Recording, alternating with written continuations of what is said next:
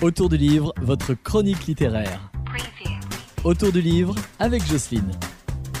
Bonjour les loulous. Aujourd'hui, je voudrais vous parler d'un livre qui vient de sortir qui s'appelle L'Iris Blanc.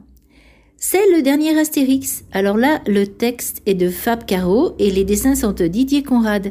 Alors c'est sûr qu'on retrouve pas du tout les textes de Goscinny ou même le dessin d'Uderzo.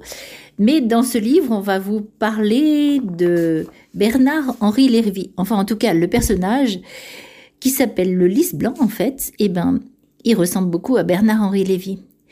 Le philosophe qui veut tout aseptiser, qui veut faire en sorte que les phrases soient dites au positif, qu'on voit les choses, on te tape dessus, mais c'est pas grave, ou des trucs comme ça. Ça ressemble beaucoup à ce qu'on peut voir dans certains lieux, en fait. Et là, on va retrouver cet homme, ce Lys Blanc, qui s'appelle Vice-Vertus.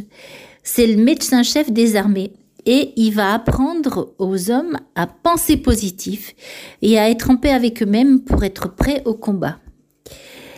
C'est une nouvelle méthode et ça s'appelle la pensée positive. Donc, on va apprendre comment se servir de la pensée positive dans ce livre, en fait. C'est plein de clichés, on va dire, mais c'est fait exprès. Et je trouve que c'est bien fait. Et que ça montre vraiment ce qui se passe dans notre monde actuel où il faut penser positif même quand on se fait taper sur la tête. Alors, je vous dis à la semaine prochaine les loulous.